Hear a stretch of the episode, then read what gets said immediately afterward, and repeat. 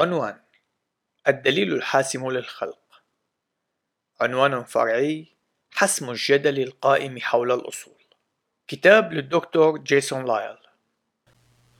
الفصل الرابع استعمال المنطق مع المؤمن بالتطور. عنوان كيف تجادل أحمقا؟ عنوان فرعي استراتيجية لا تجب بل أجب. إن الكتاب المقدس يخبرنا كيف نميز الأحمق وفي الوقت عينه يعطينا تعليمات عن الكيفية التي يجب أن نجادله.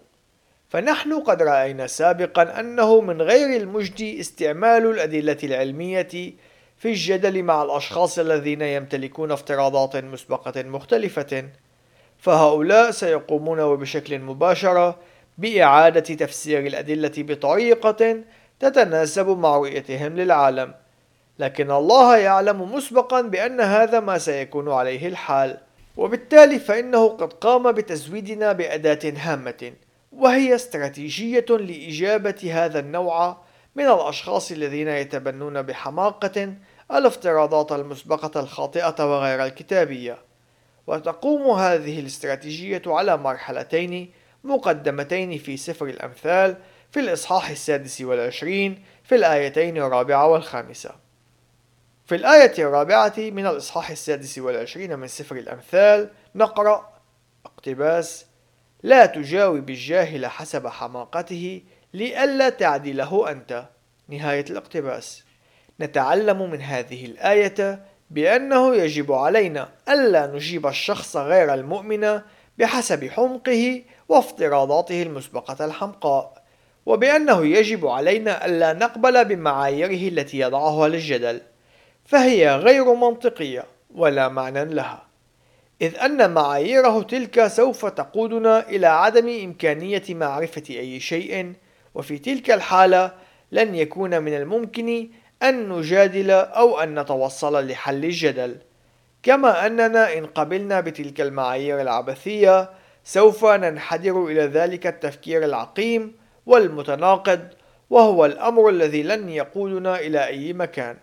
على سبيل المثال فلنتأمل في جدل مع أحد الذين يتبنون رؤية التجريبية أي الرؤية الإمبريقية إن المتبني للفكر التجريبي لن يقبل أي جدل إن لم يكن مبنيا على المعاينة التجريبية الاختبارية.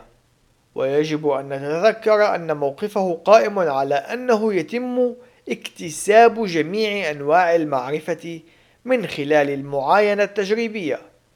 لكن هذا المعيار هو معيار ذاتي النقد. فإن كانت كل المعرفة تكتسب من خلال المعاينة التجريبية فكيف سيكون من الممكن أن نعرف بأن كل المعرفة تكتسب من خلال المعاينة التجريبية؟ إذ أن هذه المعرفة لا يمكن أن تتم معاينتها. إن متبني الأفكار التجريبية عاجز عن معرفة أي شيء وذلك لأن المعيار الذي يعتمده للمعرفة هو معيار مشكوك به. لذلك إن قبلنا هذا المعيار الذاتي النقد سنتخذ نحن أيضا ذلك الموقف الذاتي النقد ولن نكون قادرين على معرفة أي شيء وسنعدله في تلك الحالة ونكون حمقى. وكمثال آخر نحن نجد أن التطوريين يحاولون في أغلب الأحيان أن يقوموا بتأطير الجدل حول الأصول بشكل يبدو على أنه العلم ضد الإيمان. وفي تلك الحالة هم يحاولون أن يقولوا بأن العلم هو التطور والمحزن أن الكثير من المسيحيين يفشلون في تحدي هذا الادعاء بل ويقبلون بالجدل على أساس هذا المعيار الخاطئ. فيجيب هؤلاء المسيحيون محاولين تحقير العلم فيقولون اقتباس إنه من غير الممكن الاعتماد على العلم وبجميع الأحوال فإن التطور هو مجرد نظرية. نهاية الاقتباس. يمكن القول بأن جدلهم يعتمد على أن الكتاب المقدس جيد أما العلم فهو سيء. وهذا الجدل مؤسف ومحزن للغاية إذ أن الجدل حول الأصول ليس جدلا للإيمان ضد العلم بالرغم من أن العلم قابل للخطأ إلا أنه أداة رائعة وقوية أعطانا إياها الله وهي تؤكد الخلق إن تم استخدامها بطريقة سليمة.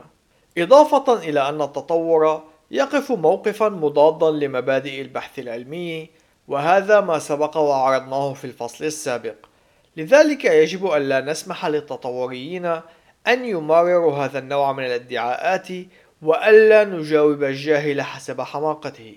مثال آخر وهو خطأ شائع جدا بين المسيحيين حين يخوضون نقاشات مع التطوريين حيث أن التطوري سيقول قولا مشابها للتالي اقتباس يمكننا أن نتكلم عن موضوع الأصول لكن فلنبقي الكتاب المقدس خارج النقاش.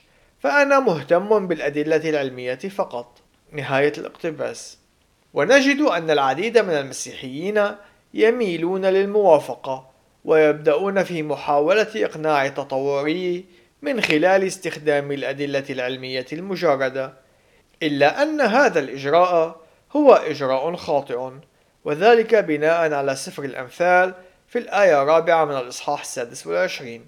فأولا نحن قد رأينا أن الأدلة العلمية المجردة ليست كافية للدفع بأي شخص ليقوم بتغيير افتراضاته المسبقة. ذلك لأن الافتراضات المسبقة التي نضعها هي من ستسهم في تفسيرنا للأدلة ولا يوجد من آلية للالتفاف على هذه النقطة. فجميعنا نقوم بتفسير الأدلة بطريقة تطابق رؤيتنا للعالم. ثانيا هذا نوع من مغالطة ادعاء الحيادية.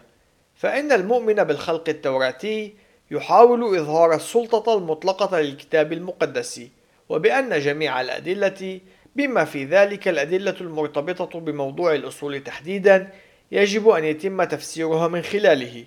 فإن كان من الممكن أن يتم تفسير الأدلة المتعلقة بالأصول بطريقة صحيحة دون الافتراضات المسبقة التوراتية حينئذ لن يكون الكتاب المقدس هو المرجع المطلق. وبالتالي فإن قبلنا بأنه من الممكن أن نحيد الكتاب المقدس عن النقاش نكون وبشكل مباشر قد خسرنا الجدال إذ أننا قد تنازلنا عن القضية الحقيقية التي تقف وراء موضوع الأصول. ثالثا إن فكرة إبقاء الكتاب المقدس خارج النقاش حين نتكلم عن موضوع الأصول لا معنى لها. فالكتاب المقدس هو السجل المعصوم الذي نمتلكه وخصوصا فيما يتعلق بموضوع الأصول. فما هو السبب الوجيه الذي قد يدفعنا لأن نقوم بترك الكتاب المقدس خارج النقاش؟ إضافة إلى أن الكتاب المقدس هو المعيار المطلق الوحيد القادر على تأمين الشروط المسبقة لقابلية الوضوح والتي بدورها تجعل من المعرفة أمرا ممكنا. فالمعيار المطلق الذي يستخدمه التطوري سوف لن يقود إلا إلى الهراء كما وجدنا في الفصل السابق. ونحن إن قمنا بمقايضة رؤيتنا الصحيحة للعالم برؤية خاطئة للعالم حينئذ نكون أيضا حمقى. إذ أنه يجب دائما أن نتذكر بأننا لا يجب أن نجيب الأحمق بحسب حماقته لئلا نعدله نحن.